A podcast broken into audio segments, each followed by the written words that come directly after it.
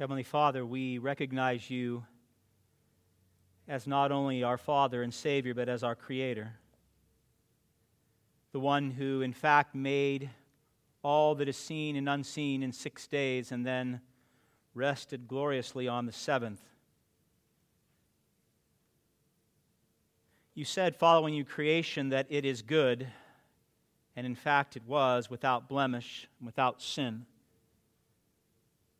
You've given us great clarity, and I pray we'll do so even more this morning on the rhythm of life that you expect us to lead, both in work and in rest. We admit to you, Father, that as a people and as a culture, we are off the mark. We don't know how to rest or worship very well, and that work rest balance for most of us is not in line with your word. We ask, Lord, that you would be gracious with us and change our hearts and change our minds this morning. That we might find true eternal Sabbath rest in Jesus Christ, and that rest might make its way into each and every one of our days, culminating here on the Lord's Day. We know and we believe, Father, that you know what is best for us. And so, this day, this Lord's Day that you made, has been given to us as a great and glorious gift. I pray that we would receive it and practice it well. We thank you so much, Father, for fulfilling the Sabbath work and the Sabbath day in Christ Himself so that we can, in fact, rest in our work, knowing that Christ completed it for us and that we are justified by His work upon the cross and not what we do. We want to work well in the rest that you've given us. Cause us this morning to hear this glorious teaching from Exodus chapter 16 and repeated throughout the Word of God that we might understand how to rest and worship here on your Lord's Day. I pray you would compel us not to reject it, but instead cause us to obey it in love as we trust in you to provide in all ways and in all things.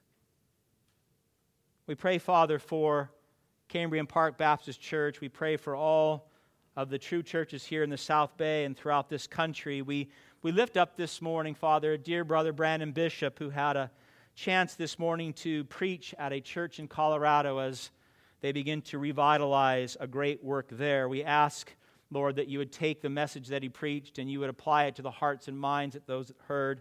We ask, Lord, that you would bless that church and revitalize them, making them a great gospel light in their community. We pray as well, Lord, for our brothers and sisters here in our own backyard in the South Bay, that you would give them this day a greater understanding of the Lord's day and what it means to rest and worship in Christ. We ask that you would do this, Lord, not only that their lives might be blessed as they go through their weeks, but more importantly, that you might be glorified in that blessing. We ask it all in Christ's holy name. Amen. Sabbath Rest in Worship. That's the title of the sermon. I originally titled it Sabbath Rest, but the focus of the entire passage, in fact, the concept of Sabbath rest really comes down to can we rest in our worship? Are we able to go through our days and our weeks and gather on a Lord's Day like this and worship as we rest? And so, my hope and my prayer this week has been that I would be able to rest even as I preach to you. You know, being raised in a secular culture, not coming to a saving grace until I was in my early 20s, I've spent the last 23, 24 years trying to root out a lot of the really evil stuff that's made its way into my life. I imagine that you have done the same, either from your upbringing or from the cultural influence that makes its way into your adult life. We're constantly fighting to align ourselves with the Word of God, with, with the gospel. One such struggle for me, and I imagine it's not just my struggle, is the rhythm of life, the pace of life. You know, most of you know I'm doing some studies in Louisville, and when I go to Louisville, it's a little slower than this place. Strangely slow at times, and I find myself impatient with them not moving faster. And yet I realize that's probably my sin, that they're probably moving at a much better pace than I would like. this rhythm that we want to look at today is this rhythm between work and rest. How are we striking it? Are we even thinking about it? In some cultures, and I would say our current cultural moment, there's too much work, the work is too long, the work is too hard, and we're being pressed into it. That's been my observation for the last several decades here in Silicon Valley. In other cultures, it's not enough work. We have slothfulness and laziness. I don't know if you've ever spent any time in Greece, but they've got some serious issues with work. I'm so thankful that God, very early in his redemptive plan, gave us a, a type, a prototype of what this rest work rhythm looks like. In other words, God has a plan for not only his people, but for all people and how we're supposed to work this out. So we have, we have revealed knowledge here. We don't have to be ignorant. Coming out of slavery under Pharaoh, there was no such thing as rest for the Israelites. God wanted his people to learn this quickly how to work and rest well and to come in line with his created order. And so he instituted a Sabbath day, and Sabbath means to cease or to desist. And so a Sabbath day is to cease or desist from the regular six day work routine. So, whatever you do in our culture moment, Monday through Saturday, you're not supposed to do on Sunday if you're going to rest in the context of this Sabbath day. It was a day to rest and to worship God. So important was this teaching that four times in Exodus, he teaches to it specifically and in detail. In fact, the Bible speaks of Sabbath rest and Sabbath days over 170 times. So if you've never contemplated it or you've dismissed it, today would be a day to realign your theology on Sabbath rest and what it means. It's a very simple teaching, but it's very difficult for us to do. You don't have to be a master theologian to understand what God is revealing, but you do have to have discipline of the faith to actually exercise it. Look at verse 21. Morning by morning they gathered it, they gathered the manna, each as much as he could eat, but when the sun grew hot, it melted. So the Lord, early on, did you notice this? He is teaching his people discipline. They got to come out every single day, morning by morning, they have to work. And he's also teaching against slothfulness. If you don't get up, and gather the manna before the sun comes out, it melts, and guess what? You go hungry that day. And so God is shaping work for his people. Verse 22 On the sixth day, they gathered twice as much bread, two omers, which is about two quarts or two liters each. And then God blessed them with double portions on day six, enabling them to what? To rest on the Sabbath day. Verse 23 This is what the Lord has commanded, so here is the teaching. Tomorrow is a day of solemn rest a holy Sabbath to the Lord. Bake what you will bake, and boil what you will boil, and all that is left over lay aside to be kept till the morning. Now remember, on the first six days, if they keep it, it rots in the morning. But he says you can do that now, and on the seventh day, the day of rest, you can actually rest and you can actually worship. So they wouldn't be struggling or worried about providing for their physical needs. Now, many within the church today and I pray not many of you, don't even know that the commandment to Sabbath rest that Steve just read is in the Ten Commandments. It's number four. It's important. For those that do know, many consider the Sabbath rest as not as important as murder, idolatry, or covetousness. Now, we're going to, by God's grace, we're going to look at verses 8 through 11 in Exodus 20, and we're going to look practically at what the Sabbath day looks like in the context of the church today. We're not going to be covering a lot of that today. I want to establish some groundwork. This is kind of a two part sermon one today and then one several weeks from now. So you have to remember this for a long time. All right? So do that. Keep it in the back of your minds because I don't want to repreach it. Some argue that it's the Sabbath day is obsolete because Christ fulfilled it, and in fulfilling it, it no longer applies. And some will actually quote Colossians chapter 2, verses 16 and 17, where Paul talks about not passing judgment on one another regarding festivals, new moons, and Sabbath days, plural. We did that in Colossians 2. That shouldn't be a struggle for you. So the question from this text and others like it is this Is the Sabbath obsolete and therefore does not pertain to Christians today? Or, better question, is the weekly gift that God gives man to rest and to worship still available to us? And if it's available to us, can we still enjoy it? I want to ask and I want to answer that question by looking at four Sabbath aspects one, Sabbath origins, two, Sabbath purposes, three, Sabbath breaking, and four, Sabbath gifts. So if you've never heard a sermon preached on the Sabbath, you're going to today. That is going to be the focus if you can't tell from the four points. Number one, Sabbath origins. So the principle of the Sabbath predates Exodus chapter 16 and the giving of the law at Mount Sinai in Exodus 20. The precedent is set, as you heard read from Genesis chapter 2 during the creation account. Now I want you to listen because this is important. In Genesis chapter 2, verse 1, we are told, The heavens and the earth were finished, and all the host of them. And on the seventh day, God finished his work that he had done, and he rested on the seventh day from all his work that he had done. And then he said in verse 3 So God blessed the seventh day and made it holy, because on it God rested from all his work that he had done in creation. And so, way before Exodus chapter 16, way before the wilderness journey of the Israelites, God established a Sabbath day following his good creation that he might enjoy it, that his creation might enjoy it. And he sets a day apart, a holy day set apart for him. It's his day. And he set it apart that his creation might, one day a week, stop and give him honor and glory. He did this so that part of his redemptive plan would be us doing this just like this. Look at verse 29 in our passage. Moses writes, verse 29, the Lord has past tense given you the Sabbath. Now, most argue that this was an oral teaching coming straight out of Genesis chapter 2. So, before the law, before the wilderness experience, the Israelites had an understanding of the Sabbath day going back to creation. And that's why most theologians and most churches historically have argued that the Sabbath day is a creation ordinance, not an ordinance that came to the Israelites and therefore ended at the end of the Old Covenant. They argue for this permanence in all people in all places at all times, not just Jews in the Old Covenant or Christians in the New Covenant, honoring this day that God made.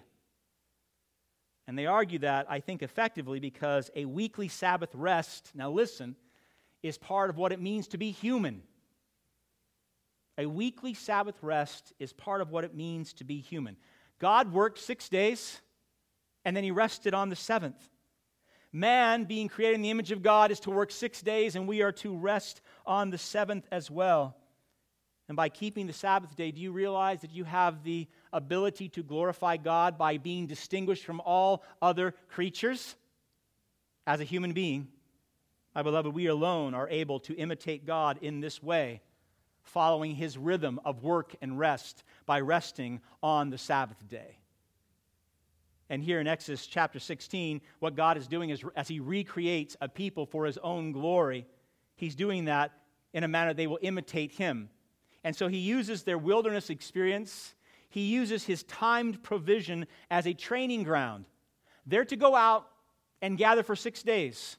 And then on the seventh day, they're not supposed to gather, they're supposed to rest and eat from God's provision from the previous six days. God would sustain them, and they would trust in that. The elders, I think, were a bit confused on that first week. Look at verse 22. On the sixth day, they gathered twice as much bread. So lots of dialogue on how that happened. But we can understand it as an additional provision given by God on day six to carry them through day seven. So they didn't have to worry about it. On the sixth day, they gathered twice as much bread, two omers each. And when all the leaders and when all the leaders of the congregation came, they told Moses as though something was wrong. You know, God piled up the bread, piled up the manna, piled up the quail on Friday going into Saturday, and the elders are a bit confused. But this was the plan work six days, rest on the seventh, and in so doing, imitate your Creator. One commentator, Peter Enns, made this observation, and it really struck me. He writes, quote, It is not simply that the Sabbath is observed here by the Israelites in that they refrain from gathering food. Rather, listen, it is God who refrains from supplying the food. It is he who ceases working, so that no manna or quail is to be found. When God rests, his people are supposed to rest. This was the rhythm of life that God established for his people, and we can say once established for all mankind. So I believe that it's clear that the Sabbath origin goes back to a creation ordinance and therefore it doesn't apply to the old to the Jews in the Old Testament or Christians in the New Testament. It applies to all people and all places at all times should be stopping one day a week to rest and worship the living God. That means it is for you too. If you didn't know that. If you thought, well, the Sabbath day is the day for those who are Jews, that's not true. So the question then becomes, I think, for us, what, what is the purpose of this? What is the primary purpose of a Sabbath day being established by God. Point number two, I pray you're still with me. My beloved, we, we kind of get this. We don't do this well.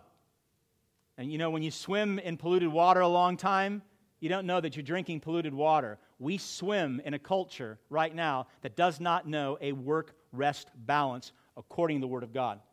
And I would argue that there's not an exception to that rule in this church right now. I know I struggle with it. So I want you to listen. We got to we want to align our lives with the Word of God. We want to get this right as a church.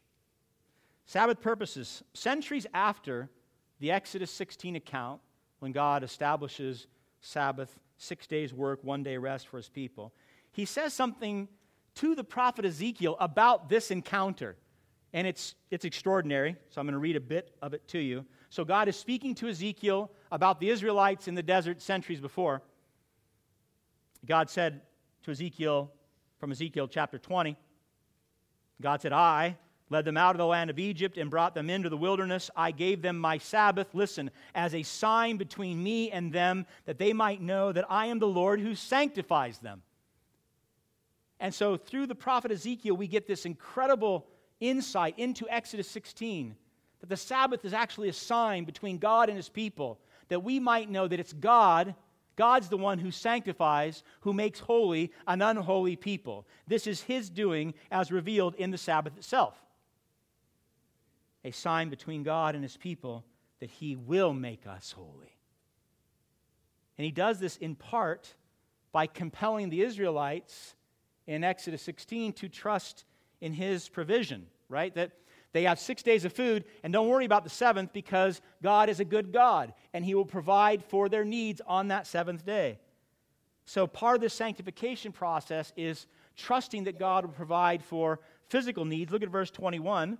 Morning by morning, they gathered it, each as much as he could eat, so they weren't going to go without. And He provides for their spiritual needs. This is what the Lord has commanded. Tomorrow is a day of solemn rest, a holy Sabbath to the Lord.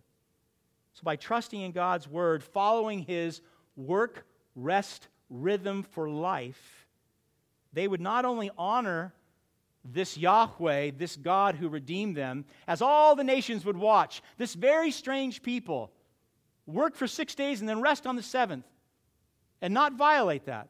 They would not only honor his name amongst the people throughout the world, but they would also, listen, they would also grow in faith because they'd have to have faith to believe that God would provide on day seven since they weren't going out and gathering the manna or the quail. And I would argue, my beloved, that if you're growing in faith, you are being sanctified, are you not? I mean, that is the great struggle. When we talk about the battle of sanctification, of being holy as God is holy, it is a battle over faith. It is a battle over belief.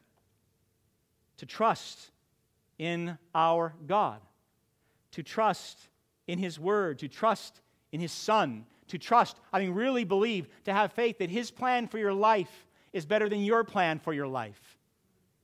And so, as God grows them in their faith here in the wilderness, and as God grows you in your faith, He is in the process of sanctifying. And one of the ways He does that is through a Sabbath day. Now, by the time we get to the New Testament, when we hear about Sabbath day, we know that they, the Jews, had really perverted what it meant to rest and worship on that Sabbath day. We come to the gospel accounts and we find Jesus encountering the Pharisees and the Sadducees. And we realize that the, the, the Pharisees in particular had come up with hundreds of laws, man made laws particularly pertaining to the Sabbath alone. And I, try, I went through several of these and I was overwhelmed. Many of these, by the way, and added to, are exercised and practiced by Orthodox Jews today. And as I read through, my heart was broken and how bound they were to things that God had no desire for them to do. A few examples on the Sabbath day, in our Lord's day, a Jew could not walk more than a Sabbath day's journey. And that was approximately 3,000 feet, about a half mile total walking time. And so they actually had to count their steps. Imagine that. They were forbidden to carry a needle and thread at the same time, lest they be tempted to put them together and actually do a little work. They could only carry a certain amount of weight, usually equal to a certain amount of barley, grains of barley. Anything more than that, and it was against their man made rules. And what they had done by the time that Jesus came on the scene is they had turned this glorious gift from God God gives it to man for man, rest and worship. They had turned it into a burdensome day of drudgery and religious restrictions. So if you were to be transported back to the day of Christ and you were to ask a Jew, tell me about the Sabbath, they would cringe and they would shudder because it was so burdensome to them. In Mark chapter 2, we're told that one Sabbath day, Jesus was going through the grain fields. Most of you know this story. And as he and his disciples were making their way, his disciples began to pluck heads of grain. Now, scriptures actually talk about, Exodus talks about no reaping, right? No reaping as in an agricultural sense for the crops. This would not be classified as such, but the Pharisees came along and said to him, Look, why are they doing what is not lawful on the Sabbath? What is not lawful according to our man made Pharisaical laws, is what they were asking. And so, so, what does Jesus do? He reminds them of David when he was uh, fleeing from Saul, how he took the holy bread and ate it and gave some to his, uh, his men. And then Jesus said this to them listen, this is from Mark chapter 2, verse 27. The Sabbath was made for man, not man for the Sabbath. The Sabbath was made to bless man, not be burdensome. And then he said in verse 28 So the Son of Man is Lord even of the Sabbath, because the Son of Man is the one who blesses mankind. The Pharisees accused Jesus of, of breaking the Sabbath because they missed the purpose. They had so twisted the Sabbath day and made it so bound to their religion that they missed that the Sabbath was that man might rest and worship God, to be a glorious day set apart for God and for man. And their accusations against Christ. It was Jesus, by the way, in Genesis chapter 2, who rested on the seventh day because he's the one that created all that is seen and unseen, and they accused him of breaking it. It was Jesus here in, in, Exodus chapter 16 who gave the Israelites the Sabbath day, teaching them to rest and worship God, and they accused him of breaking it. It was Jesus who would fulfill the Sabbath day on behalf of us. He would complete it through the work of the cross. And they accuse him of breaking it. Christ could not break the Sabbath day. He's the one who made it, He's the one who gave it to us. The Sabbath was not given by God to be burdensome to man. Listen, it was, it is a gift. To sanctify us, to make us holy, that's a gift through rest and through worship. Look at uh, verses, the latter part of verse 29 and verse 30. It was to be a day of solemn rest where the people were to look at the latter part of verse 29 remain each of you in his place. Let no one go out of his place on the seventh day. Verse 30 so the people rested on the sabbath day. Now for decades you know this the israelites had no rest in egypt. They were slaves. They were working machines. Seven days a week 365 days a year they labored. You remember their taskmasters how they would beat them when they did not perform their quota in making the bricks. The Egyptians did not believe in paid vacation or maternity or paternity leave. They didn't believe in any time off, not a weekend, not a Saturday, not a Sunday. In Deuteronomy 5:15, Moses actually recalls this what we would call a restless rhythm in Egypt. Work and no rest. He says in Deuteronomy 5:15, "Remember that you were slaves in the land of Egypt, Therefore, listen to this the Lord your God has commanded you to keep the Sabbath day. Remember how you had to work day in and day out. Now the Lord commands you to rest. What a good God we have. We do not know how to rest. We do not know how to rest physically or spiritually or emotionally, and our God is so good. He comes along and says, You must rest. Praise God is right. This rest would distinguish their life in Egypt from their life in following Yahweh. It would distinguish their serving Pharaoh and their serving the Lord. To Pharaoh, the Israelites, they were just expendable working machines, used and disposed of, but not to God. To God, his people, all people, are precious. They were valued, and therefore he cared for them. He says, Yes, work hard in those six days, but on that seventh day, I want you to rest. I want you to rest in your worship of me. My beloved, listen. Here's a simple application God believes you're that precious too. He loves you that much. He so desperately wants you to understand this too. My workaholics in here, those of you who cannot turn off, those of you who cannot shut down, night, day, morning, afternoon, Saturday, Sunday, God desires for you to know rest. So, by God's grace, you will hear more of it this morning and find that as well. There's a second thing about this day, though. They're being fed through the six days, having no burden of going out and collecting on that seventh day, no need to gather the manna, no need to gather the quail. It enabled them to focus on worship, on their spiritual condition. Look at verse 23. The day was to be, verse 23, a holy Sabbath day to the Lord. Not just a day of rest, sitting at home, watching Netflix. It was a holy Sabbath day to the Lord. And then he says again in verse 25, Today is a Sabbath day to the Lord. And this is so amazing, my beloved. It was to be a day of rest and enjoyment in our worship of God. It was to be a day where we truly rest and we relax from the burden and the hardship of the week, that we might come and gather and worship unto the Lord. In other words, resting in our worship of Him. And specifically, we know both then the development of the tabernacle and the temple system and the worship we will see come in the latter part of Exodus in our corporate worship of God. What we're doing right now, God intends for you to rest in it. Here in Exodus 16, the methods of that worship had yet to be developed. We're not there yet. We don't have the, the religious practice, the corporate worship that the Israelites were going to engage in. But what does God do? God's the perfect teacher. And so before he gives methods, he has to establish a foundation. He says, We got to pick a time, we got to pick a day when we're going to gather as a people, and I will be in your midst, and you will worship me. And so he designates that day as the Sabbath day. A day, now listen, when his people could be freed from the concerns of working and the concerns of provision and come before the Lord with the people and pray to God and sing to God and preach and proclaim and know the word and in our case take communion and enjoy the sweet fellowship of the saints.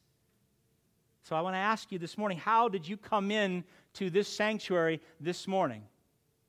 Did you come in desiring to experience the rest of god? For some of you i imagine it was a long week right? The odds are pretty high that some of you had very long weeks. Maybe you worked all the way up through last night and you were tired and you got up this morning. Did you come in here expecting rest? Not, I'm, I'm, I do not mean rest as in sleeping through the sermon. I pray that you don't rest like that. That's, that is rest, but not the right rest. Did you come in with that sense of peace and satisfaction in God? That you don't have to worry this morning about all the things you worried about this past week.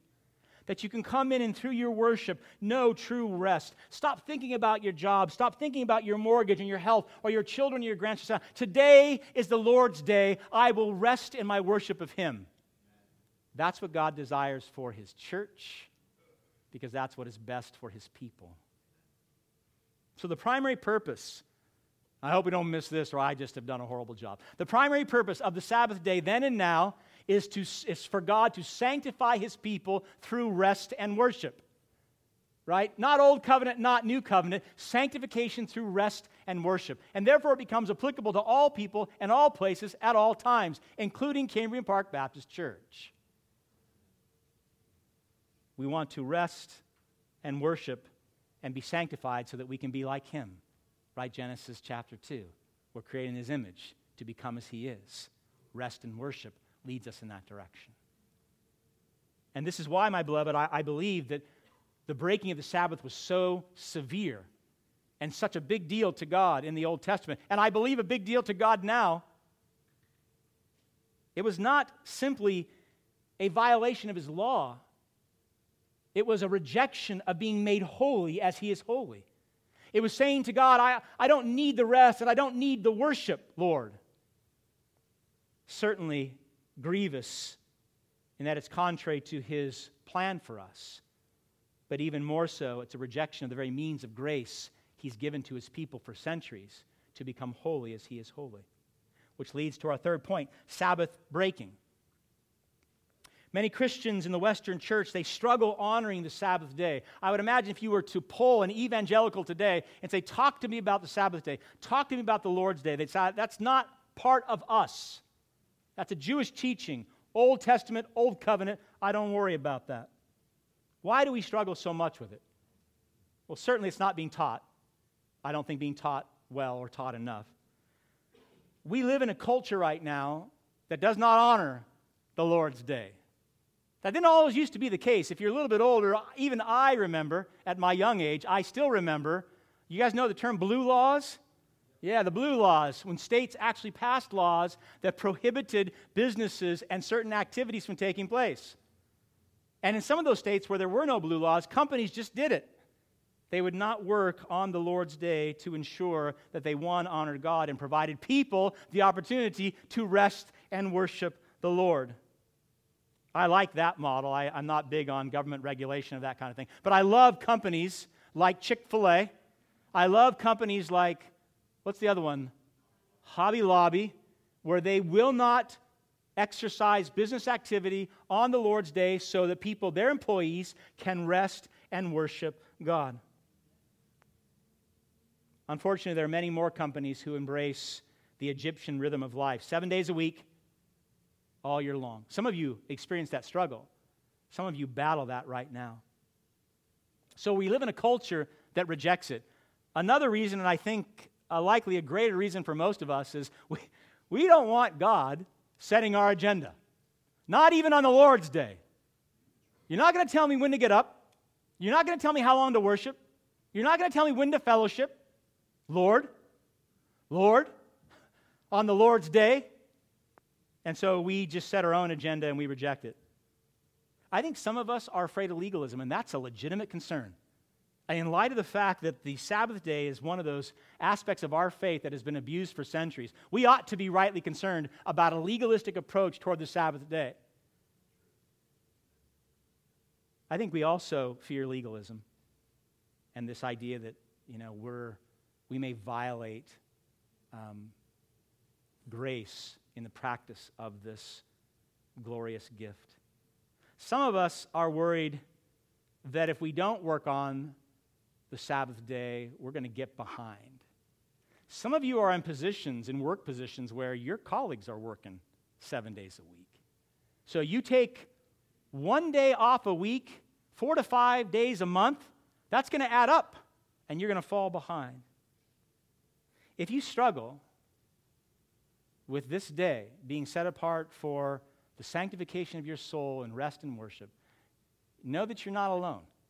The Israelites struggled too. Look at verse 27. On the seventh day, some of the people, some of the people, not all, went out to gather, but they found none. Why'd they find none? Because God was resting. God wasn't providing, He was resting that day. Verse 28 And the Lord said to Moses, How long will you refuse to keep my commandments and my laws? So God provides for six days straight. On the sixth day, He provides double provision for the seventh day. And all they have to do is trust Him.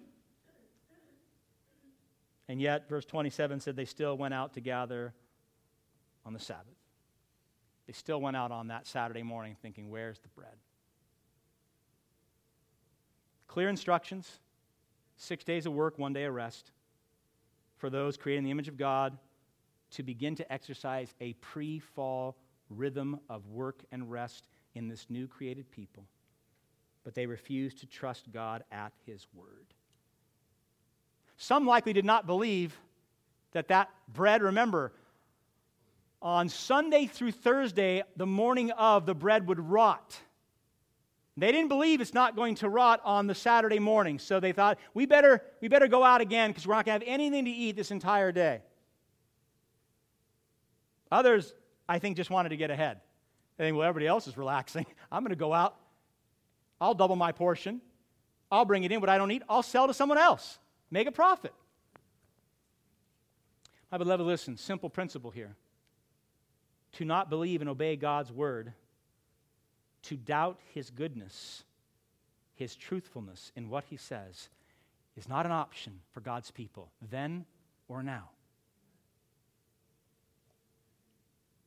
You have staked, if you are a Christian, if you have put your faith in Jesus Christ, you have staked your entire life and all eternity on God's word being true. You have put your faith in the life, death, and resurrection of the Word of God, Jesus Christ, in the hope that He will, in fact, save you from the dead. You've put your faith in the fact that He will forgive you of your sins, that He will impart to you perfectly His righteousness, that He will deliver you from the grave, that He will raise you bodily from the dead, that He will bring you into His kingdom. You put all your faith and all your hope in that because that's what God's Word says. Now, if we can't trust God, that He will provide for us our daily needs.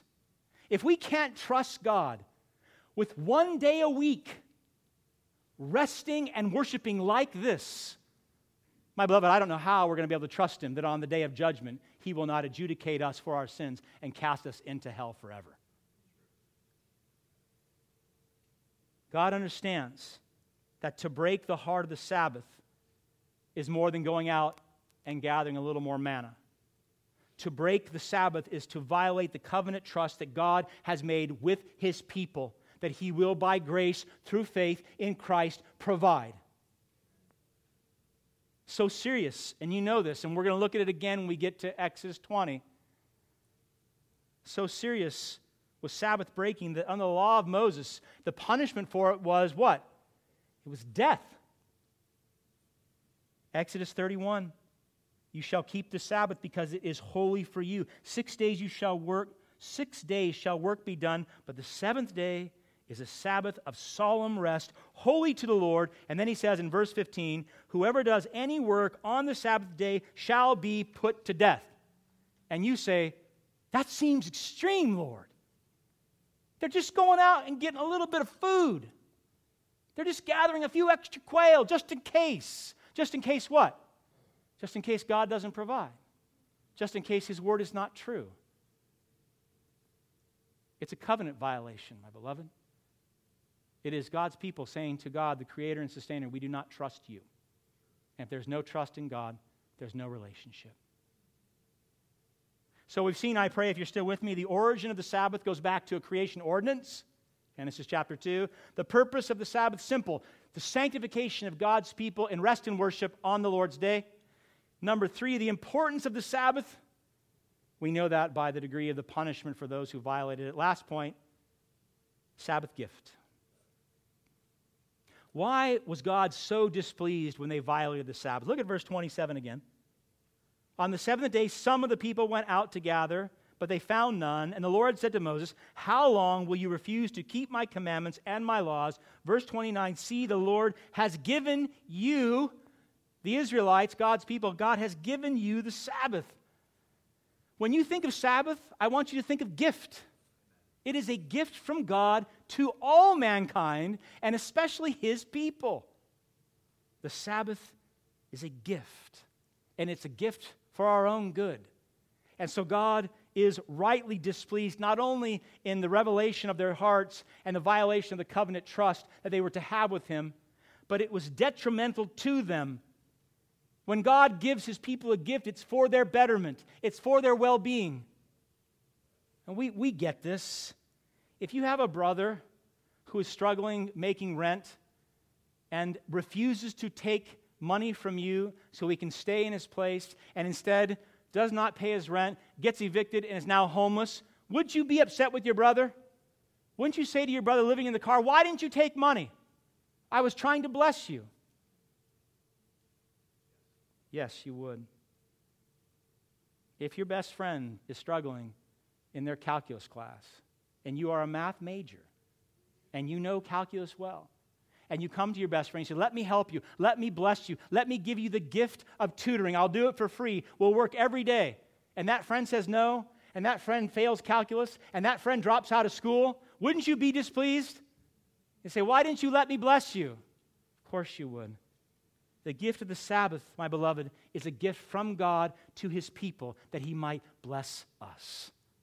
If you, have, if you look at the Sabbath in any other way besides a gift from God to bless you, you're seeing it wrongly. Maybe as the Pharisees did, maybe as those who were subject to the Pharisees' religion. And here's the glorious news the Sabbath rest is available to you today.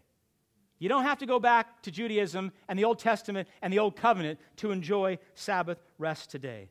There have been a few changes, but the heart of the Sabbath has never changed sanctification through rest and worship in God.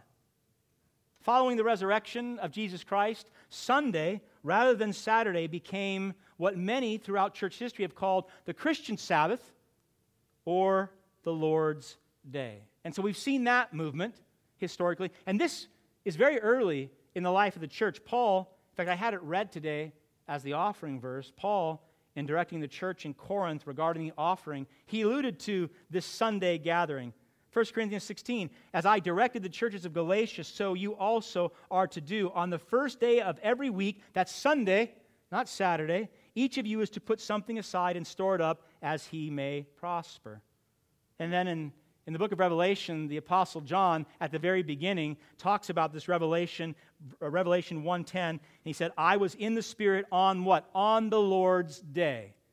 And so early in the corporate practice of worship for God's people in the New Testament, we see this movement away from a Saturday Sabbath to a Sunday Lord's Day, mostly because of the resurrection of Jesus Christ being on Sunday. But the most significant change was in how they celebrated the day. You see, in the Old Testament, the Sabbath was a sign from God, remember, to sanctify them. And so the Old Testament saints, they could look back to Genesis 2 and they could remember God's creation and how God would provide for them as the great creator. And they could look to Exodus 16 and the wilderness experience of their forefathers and remind themselves that, yes, God will provide even on the seventh day, even when they rest. And based upon those things, they would look forward to the Messiah coming. Their hope in the Savior who would come and rescue them as a people and bring them into what? Into the eternal Sabbath rest of God forever and ever. So here's the great change for us. Oh, we're supposed to go back to Genesis 2. I want to recall God's resting on the seventh day in Genesis 2. And I want to go back to Exodus 16 and I want to remind myself daily God will provide for my needs too.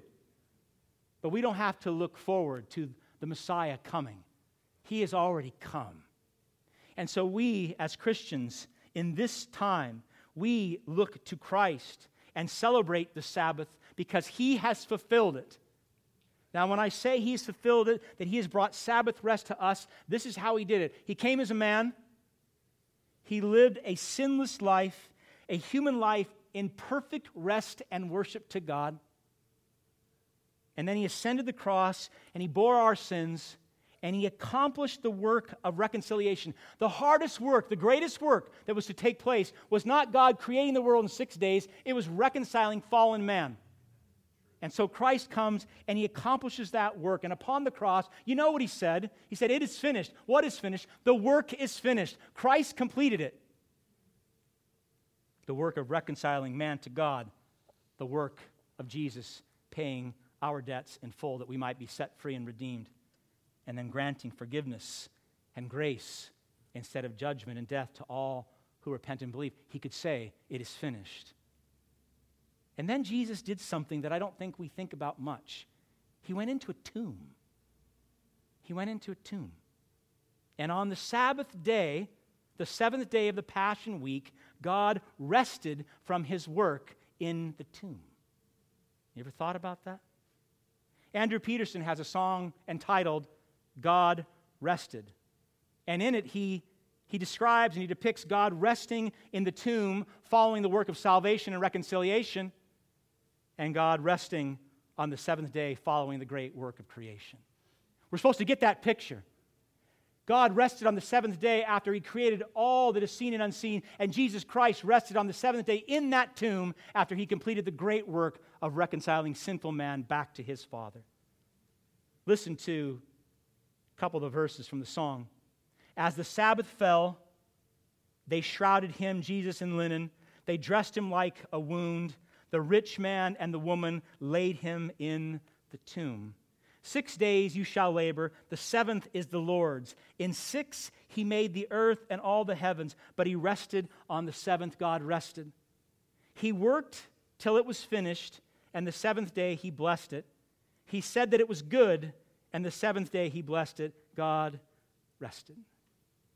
So Jesus rested on that Sabbath day in the tomb so that on the first Lord's Day, on Resurrection Sunday, he could rise from the, the, dead and declare to all mankind, Matthew 11, 28, listen with all your might, come to me, all who labor and are heavy laden, and I will give you what? Rest. And he can say that, and he can do that because he completed the work for us and now rests. When we come to Jesus in faith, you enter the rest of God in Christ. When you came to a saving grace, you gave up foolishly trying to work for your own salvation. You realized you can't do it because you're not good enough, not holy enough. And so when we rest in Christ, we rest in Jesus being good enough because he was and he is. He kept the law perfectly. He died on the cross in your place. He rested on the Sabbath day in the tomb, and then he rose on that third day in fulfillment of scriptures to give you the power to rest and be reconciled to the Father. Fantastic.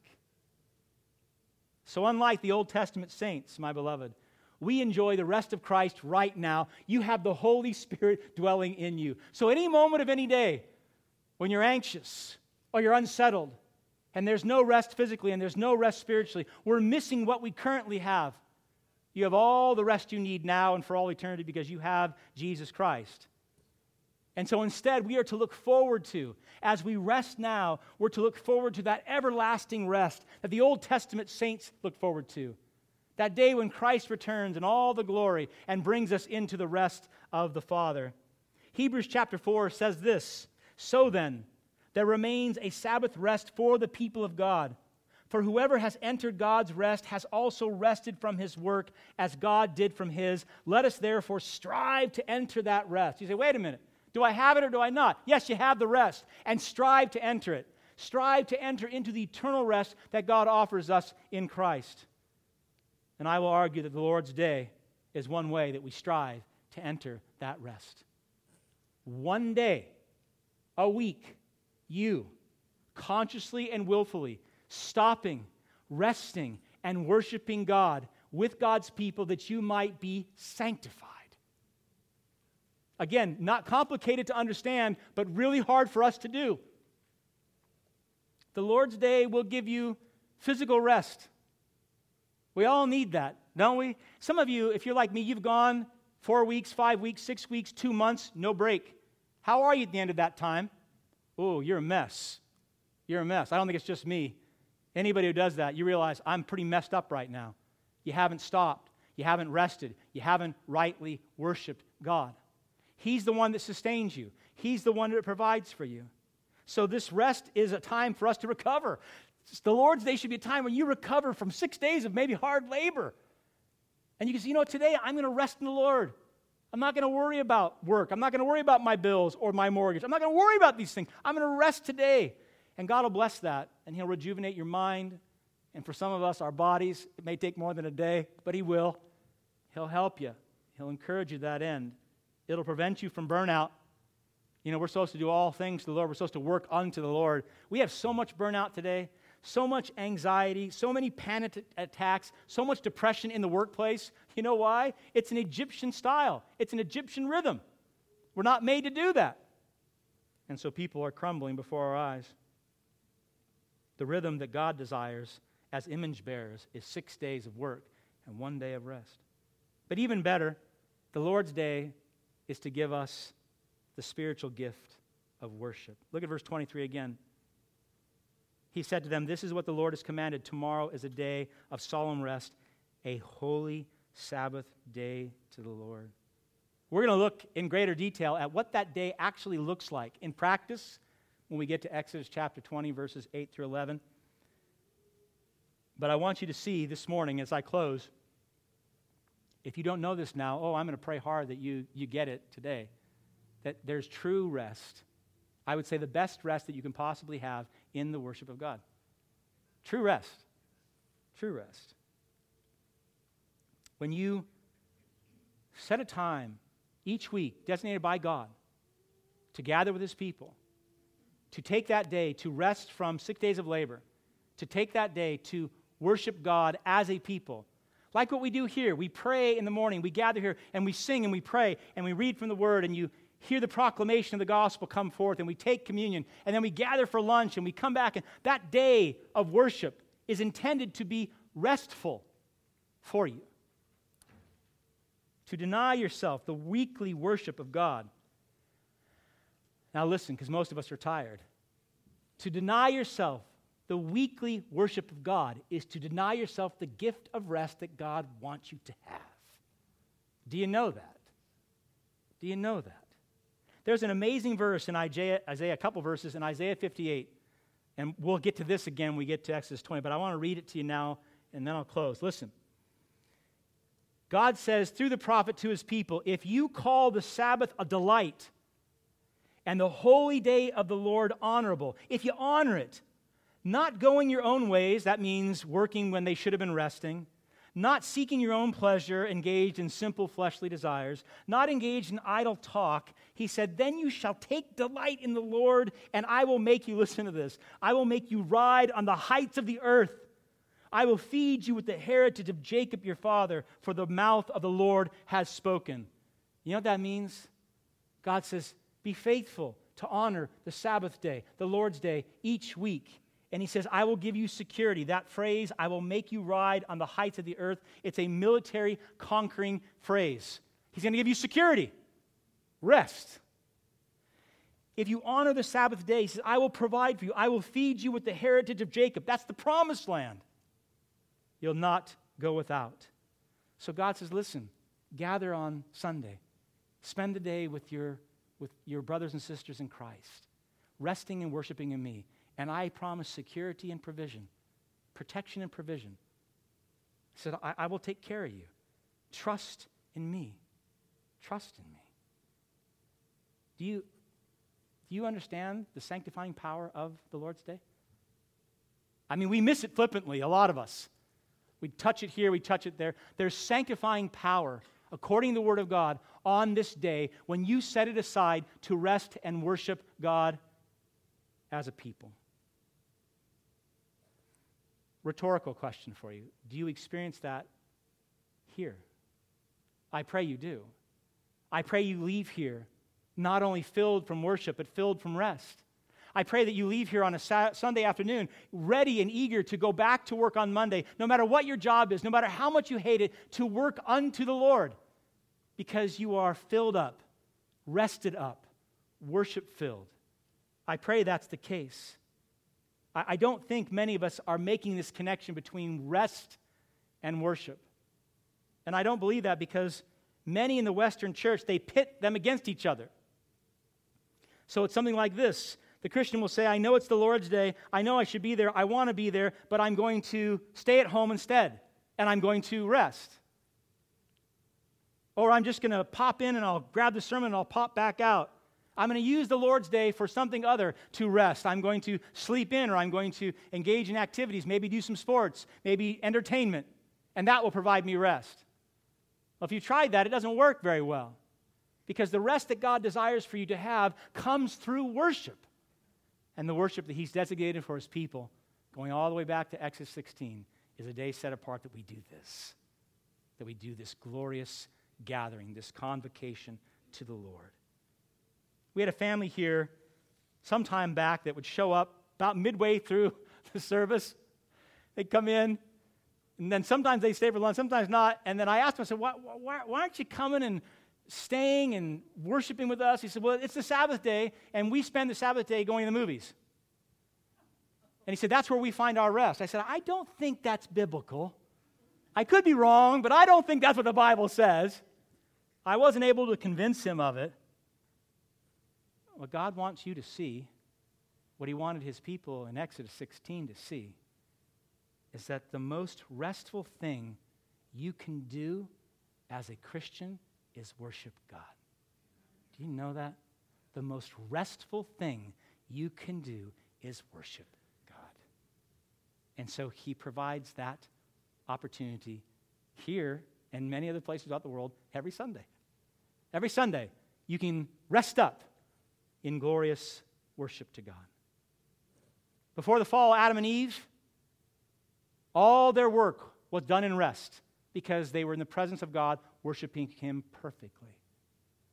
In the eschaton, after Christ comes back and we spend all of eternity Him, there'll be perfect rest in our worship of the living God. If we're able to get this now, if we as a church, as we make our way together toward that promised land, now in the wilderness, just like the Israelites, if we can make this connection between rest and worship, I think these days are going to be transformed.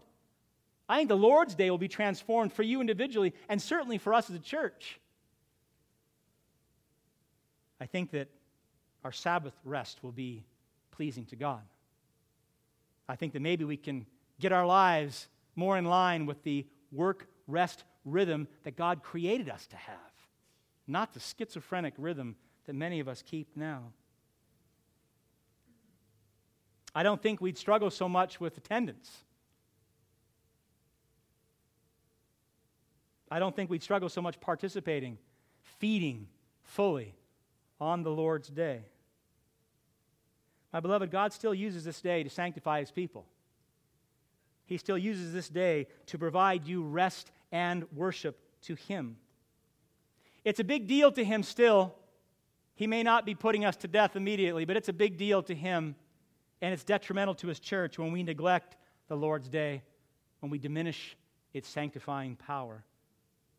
If you can begin to experience rest through worship as God created you, you will not only be a more rested person, a more worship filled person, but I would argue you'd be one of the first ones here and the last ones to leave. You'd be knocking there and say, Open the door, Pastor. I need some rest. I need some rest, so I'm going to worship with my brothers and sisters in Christ. What a blessing that would be to you, and what a blessing that would be to the brothers and sisters here as you encourage and help them to rest and worship as well. Amen? Let's pray.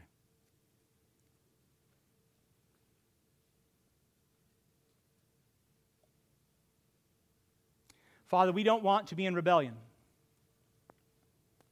We don't want to rebel against you ignorantly or in the revelation of what you just taught. We know the pace of this culture in many of our lives many of the dispositions of our own flesh is to not rest well through worship. And so we ask, Father, you would forgive us individually and collectively as a church for violating such a basic, simple, biblical teaching. Forgive us, Lord, for not resting well in you, bringing harm to ourselves, and certainly not establishing the glory that's to go out to the world. We ask instead, Father, that you would take this gift that you've given to your people for centuries and you would cause it to resonate upon our hearts and minds. That we might become a people that recognize the value, the sanctifying power that comes when we, just like the Israelites centuries ago, gave a day, stopped on that day, and rested through worship to you. I pray, Lord, you would do that here at Cambrian Park Baptist Church. And that in our simple submission to your law, realize how good it is for us and glorifying it is to you. Give us that, Father. For those of us who struggle on Sunday mornings, for those of us who struggle getting here on time or getting here at all, for those of us who see worship as burdensome, strip that away, I pray, and reveal the great rest that takes place when we gather and do this, when we pray and we sing and we proclaim and we gather together in the sweet fellowship of the saints. Do that here for us, I pray. Do that for all your true churches here in the South Bay. What a glorious thought, Father, that we might be made holy in our obedience to your word. We ask that you do this for Christ's name, his name. Amen.